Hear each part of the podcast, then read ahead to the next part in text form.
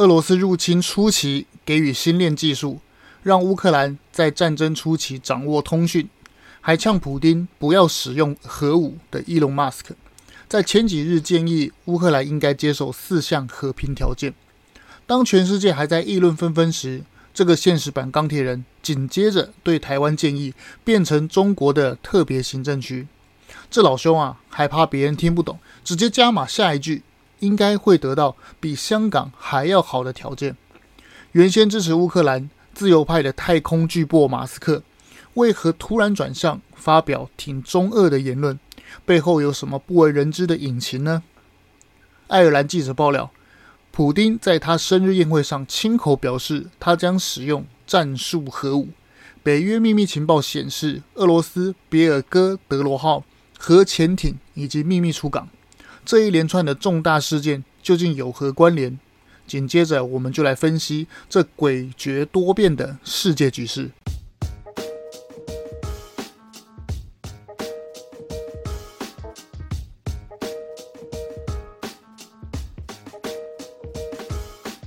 我们一起说真话，事实需要让更多人知道。欢迎收听台湾国际时事 Podcast。前两天原本已经把马斯克评论乌克兰和平条件的言论写好，并准备开始录制，然后他老兄啊又马上加码讲台湾应该接受变成中国的特别行政区，整个宇宙除了韩粉与粉红，地球都舆论爆炸。俄乌战争开始时，他老兄把星链技术给乌克兰，避免俄军切断战场上的通讯系统。如今他反常言论，竟然跳到中俄那边去支持侵略者的荒谬论述，究竟是为何？乌克兰前线军队透露，马斯克的 Starlink 星链技术通讯出现断线的异常。对于一向挺乌克兰、具有高科技的文明标杆，是否改弦易帜，升起红色旗帜了呢？哎，奇怪，原本给地球人的印象，马斯克明明是站在自由世界这边，怎么一反过去立场？一百八十度的急转弯，估计很多人啊被他高速的甩尾啊搞到晕头转向。我们怎么可以去理解这样惊人的转变呢？法国广播公司说，美军将不再强大，足以保护台湾。在模拟战斗中，台湾空军几分钟就被歼灭，好像告诉台湾人啊，你就别抵抗了，因为你几分钟就被消灭了吧？还是老实的听马斯克的建议，一国两制吧。中共驻美大使秦刚，俄国外交部与韩粉，大概是全地球整个宇宙最高兴的族群。那么这两件事看起来不相干，目标却只有一个，就是对台湾的认知作战。可信赖的西方媒体，影响力惊人的亿万富翁，他们都要台湾不战而降。那么我们就要问，为何同时会发出与中共统战大外宣的相同声音呢？根据我的判断呢，大概有几种原因。第一点可能是个人利益吧。特斯拉上海工厂被中共掐脖子，不得不做出的妥协。话说啊，人在屋檐下，不得不低头。拥有最大的出货市场，夙夜匪懈、不眠不休的好工人，中国上海可以说是电动车的重要生产厂房。在中国全面清零与动不动停电的环境下，它的厂房竟然毫无。没有被受影响，可见特斯拉公司与中共高层有着不可告人的默契。然后这边插话一下，这个然后那个台湾那个果冻 iPhone 的组装工厂也是啊，好像完全没有被影响呢。不知道是否也存在呃某种特殊默契呢？如果是因为个人的企业利益啊，那可真是糊涂啊！成长在自由世界的马斯克显然不懂共产党是怎么压迫人民，他看似有效率。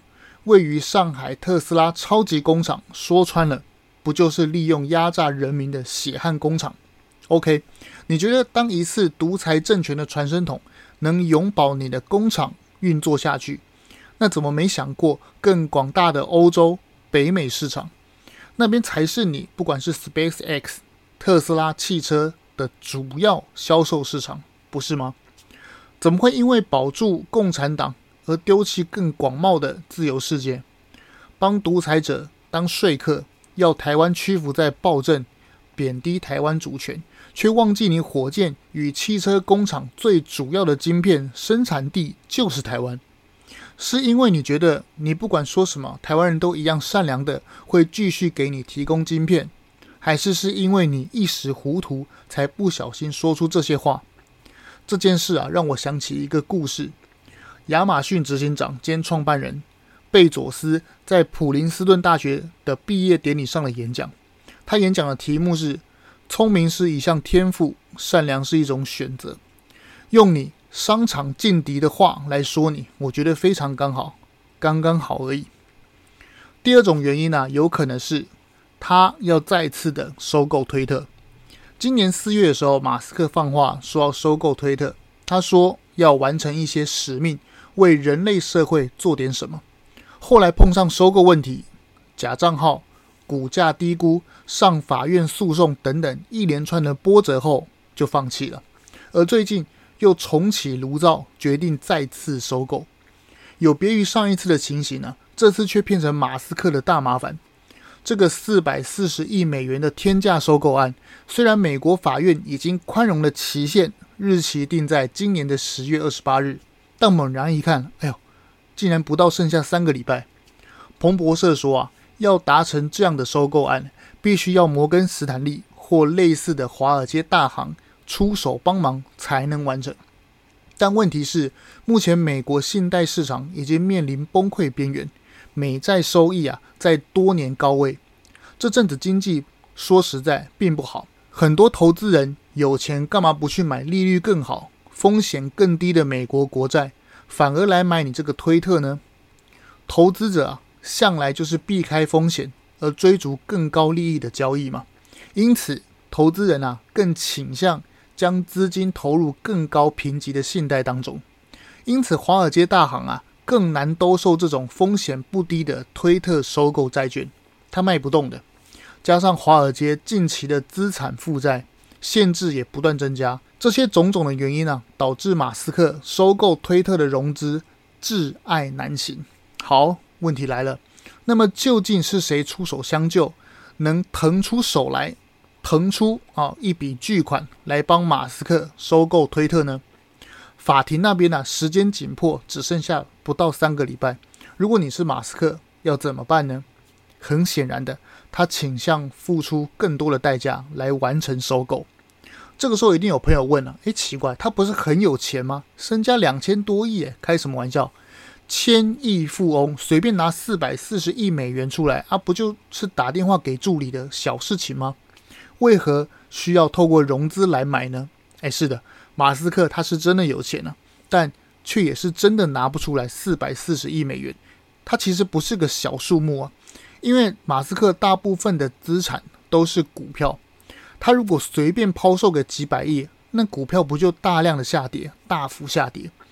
董事会与投资人是绝对不可能答应这样子操作的，所以。马斯克想要买推特融资，绝对是最佳选项。好，问题又来了，那么是什么机构能够直接拿出几百亿，无视风险，不用被监督，秘密给钱，帮他收购推特呢？我想大家都猜得到是谁。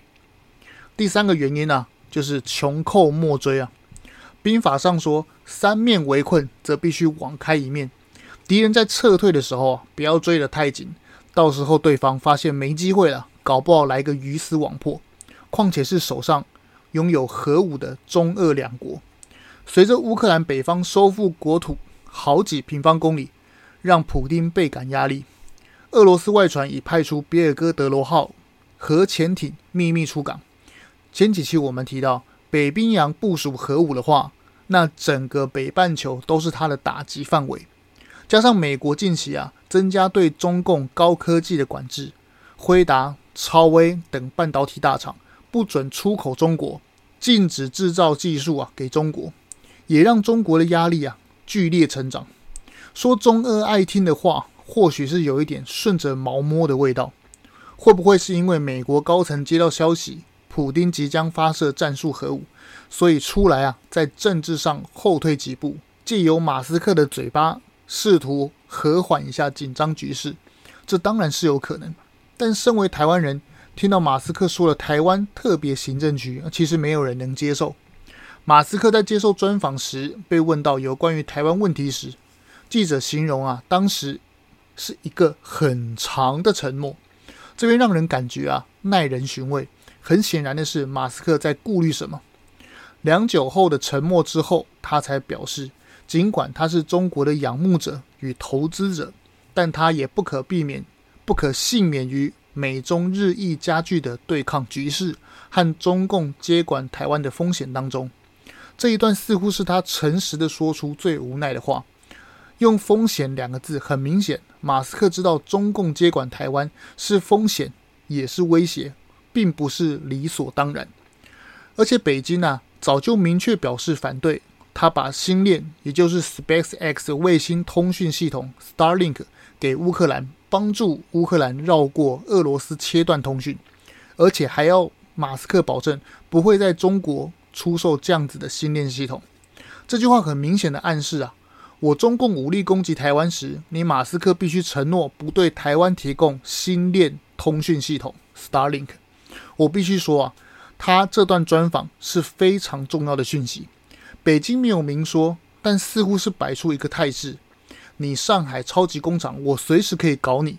如果保你啊，在中国市场长治久安，那么这张支票，请你兑现。是的，就是那个那张啊，为匪宣传的那句话。我看到这边呢、我们就隐约能够猜到啊，哎，怎么又是中共惯用的伎俩？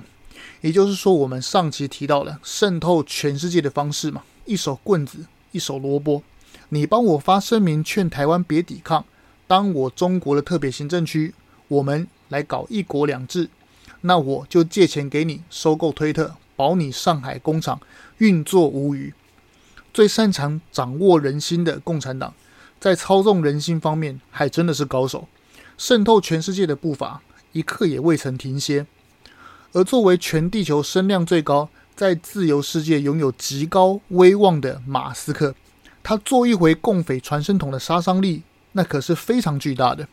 这就是为何国共党都很喜欢用什么什么某前绿营大佬、前绿色政治人物的广子来上他们的政论节目嘛。说呢，就举例把什么少康乱讲话是中央神水电视节目，都很喜欢邀请什么前绿营大佬来上节目。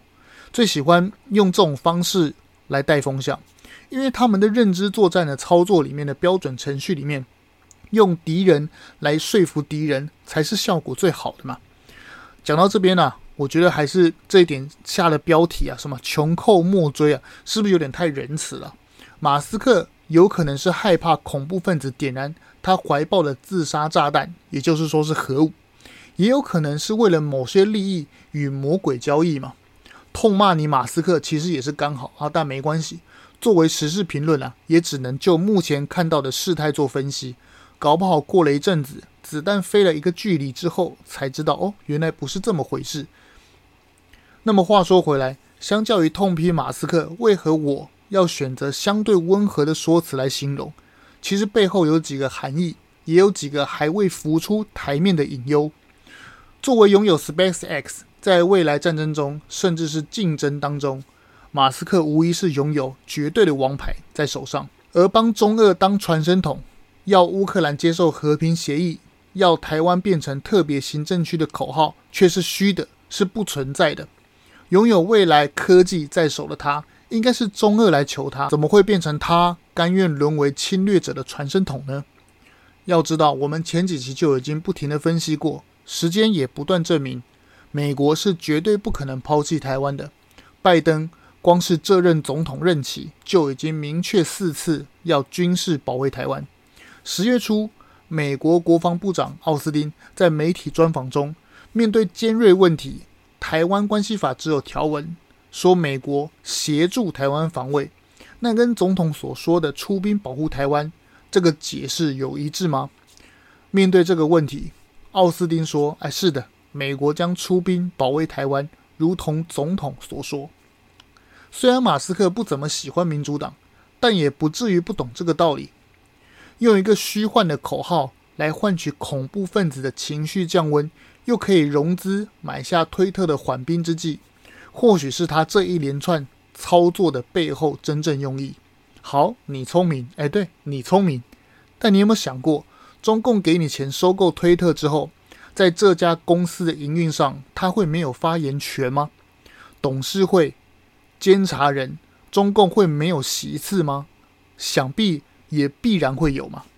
要知道，所有外资企业进入中国市场，踏上中共领土的那一刻起，工厂、企业内部就会有共产党这个部门来严密监控。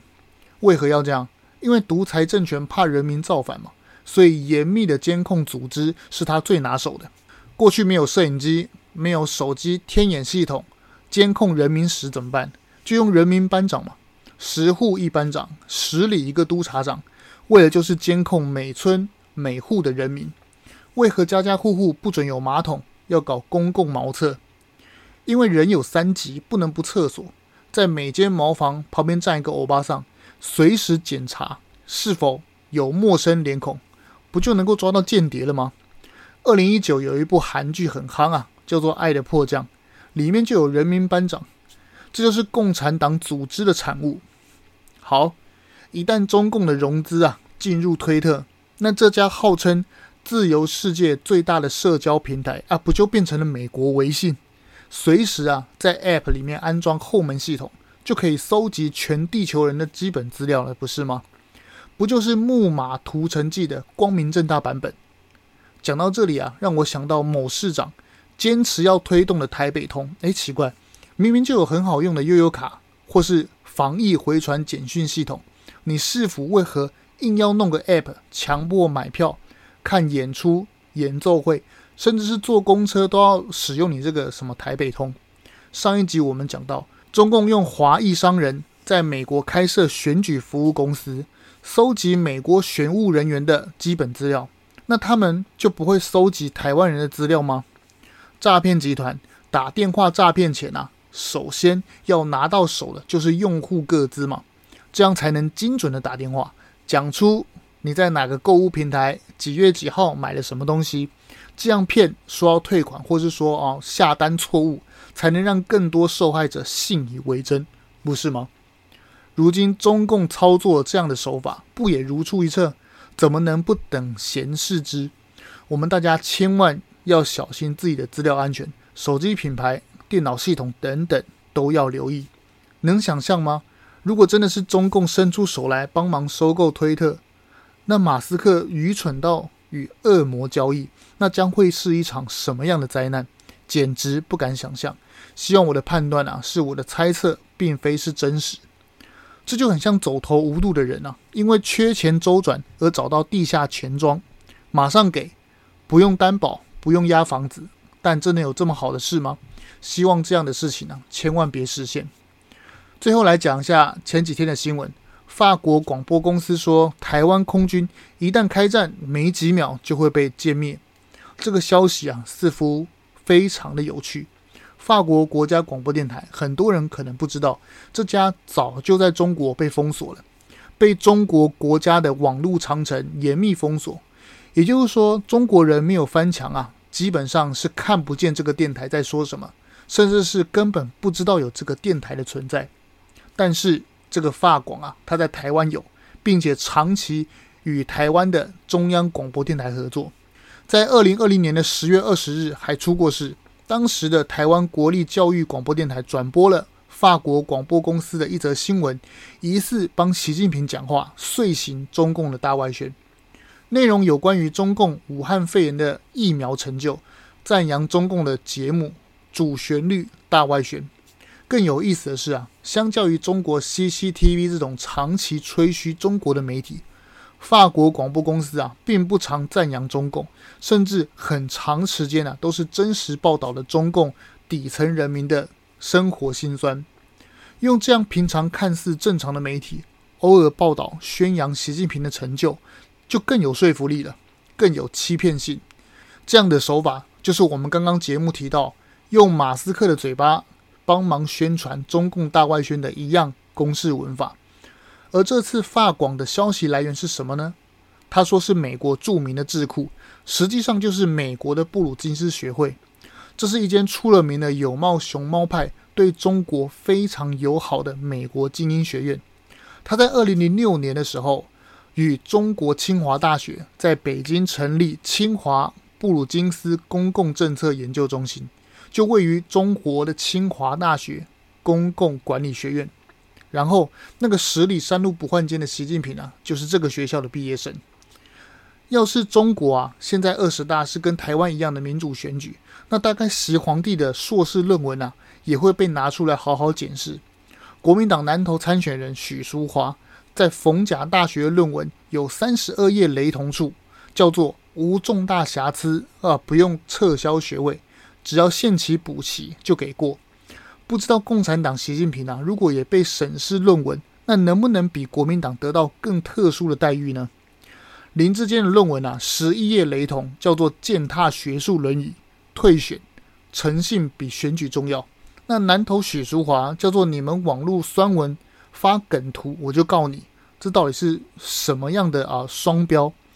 我不知道怎么说这样的社会环境啊，我也不知道怎么劝那些蓝白支持者。如果他们是共享利益结构，那就算了；那如果是没分到好处的，看到这种情形还要支持，那就嗯，好吧。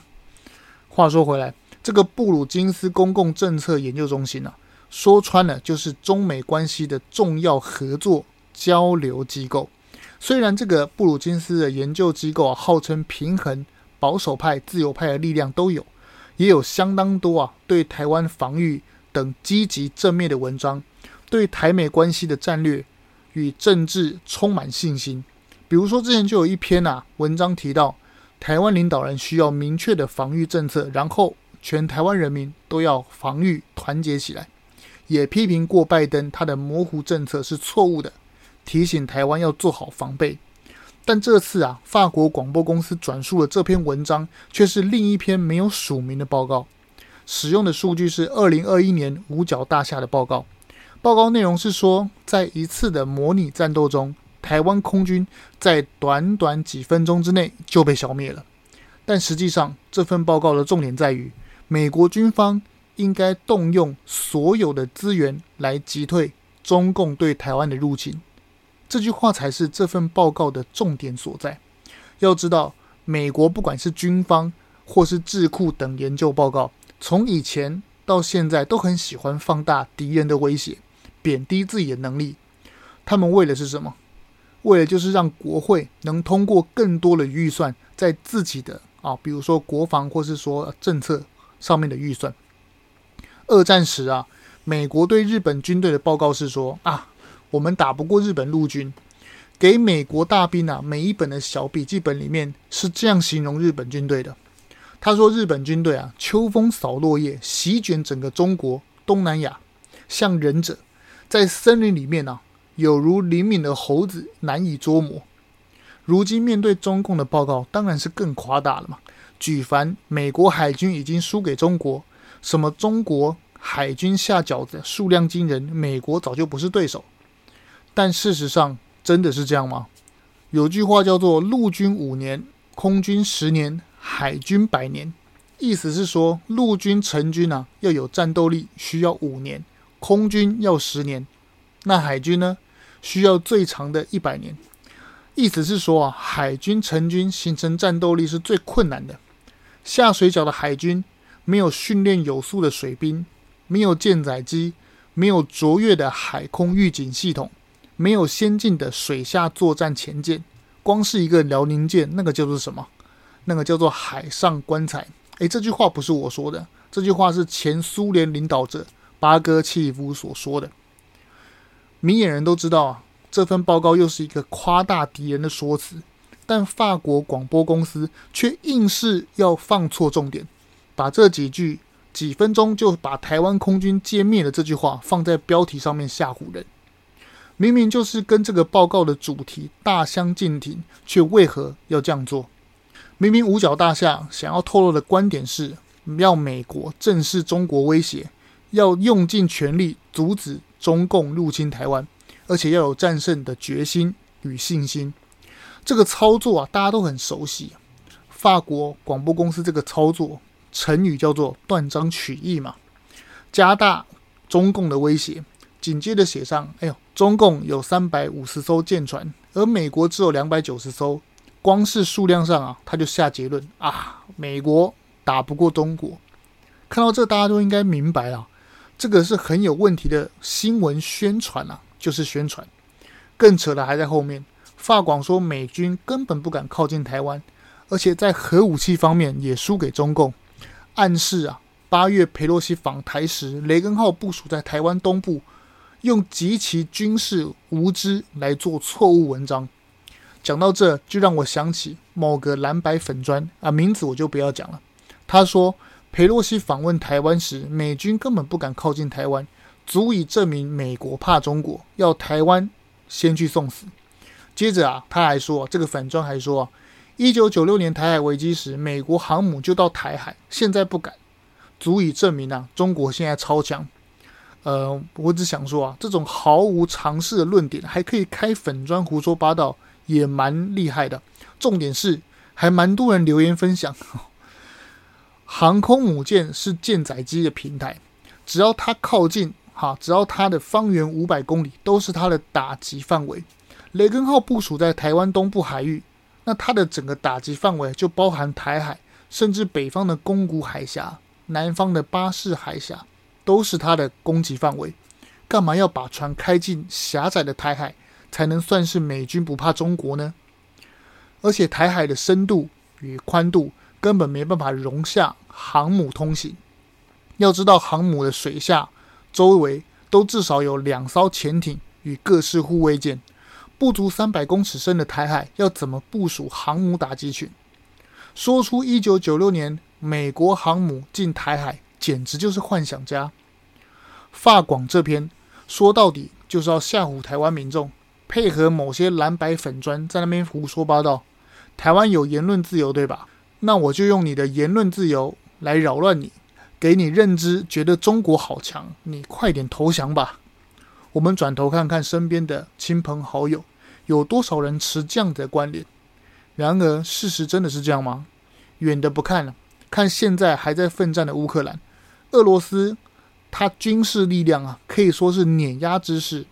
他们之间还没有海峡天险，开车一下就到了。如今，连像样的海军、空军都没有的乌克兰。是怎么把俄罗斯阻挡的？重要的军事地点，补给咽喉莱曼被乌克兰夺回，克里米亚大桥被炸毁，不就证明乌军一点都不落于下风吗？我们今天做这个节目啊，不是要去打什么啊，告诉大家说哦，我们好强，我们打得赢中国，去看清怎么样？而是要清楚地认知到某些不对的谣言，我们要懂得去分辨，但也不要过于去轻敌。而是要好好的知道事实全貌。那么这阵子的马斯克对台湾言论与法国广播公司为中共宣传的目的究竟是为何？当然是要影响台湾年底的九合一大选嘛。很多人说地方选举怎么跟中央有关？怎么会跟两岸国际事务有关？不，当然有关。选总统不也是要从地方组织、县市串联，一票一票的投出来吗？所谓的厚积薄发，要彻底扳倒台湾，直接让中共代理人选上不就好了？那么要让中共代理人选上，要从什么地方开始？当然是从地方培养势力，先掌控地方，才能影响中央。从乡村包围城市嘛。中共都在全球设立海外警察机构了，表面上是监控海外中国人的言行，但事实上呢？当然是渗透参与间谍的其中一环嘛。连美国都有中共设立的海外警察机构，那台湾会没有吗？让我想到之前的报道，某个穿短裤慢跑的总统当政时，中共就曾经要求到台湾设立公安办事处。这件事啊，被美国知道之后，把他叫到 AIT 拉正训斥之后，这件事情才作罢。如今呢、这个人在昨天。才刚刚讲台湾与中国不是两国，而是两区。说中华民国被民进党消灭，嗯，我看台湾啊这边就有内建的机构啊，中共来渗透台湾啊，真是多此一举啊。如果你喜欢我的节目，记得追踪下载，并分享给您对国际时事有兴趣的朋友。我们今后啊也将持续推播国际时事节目，用听的了解事实全貌。iOS 系统与安卓好几个平台可以收听，不用下载 App，网页直接打开，马上听。有哪里说错，甚至想要帮我补充，一定要留言或是来我粉专私讯、email 给我，让我知道。您的意见是我成长的动力。说真话需要勇气，让我们独立思考，才能让社会更进步。台湾国际时事 Podcast，我们下期见喽。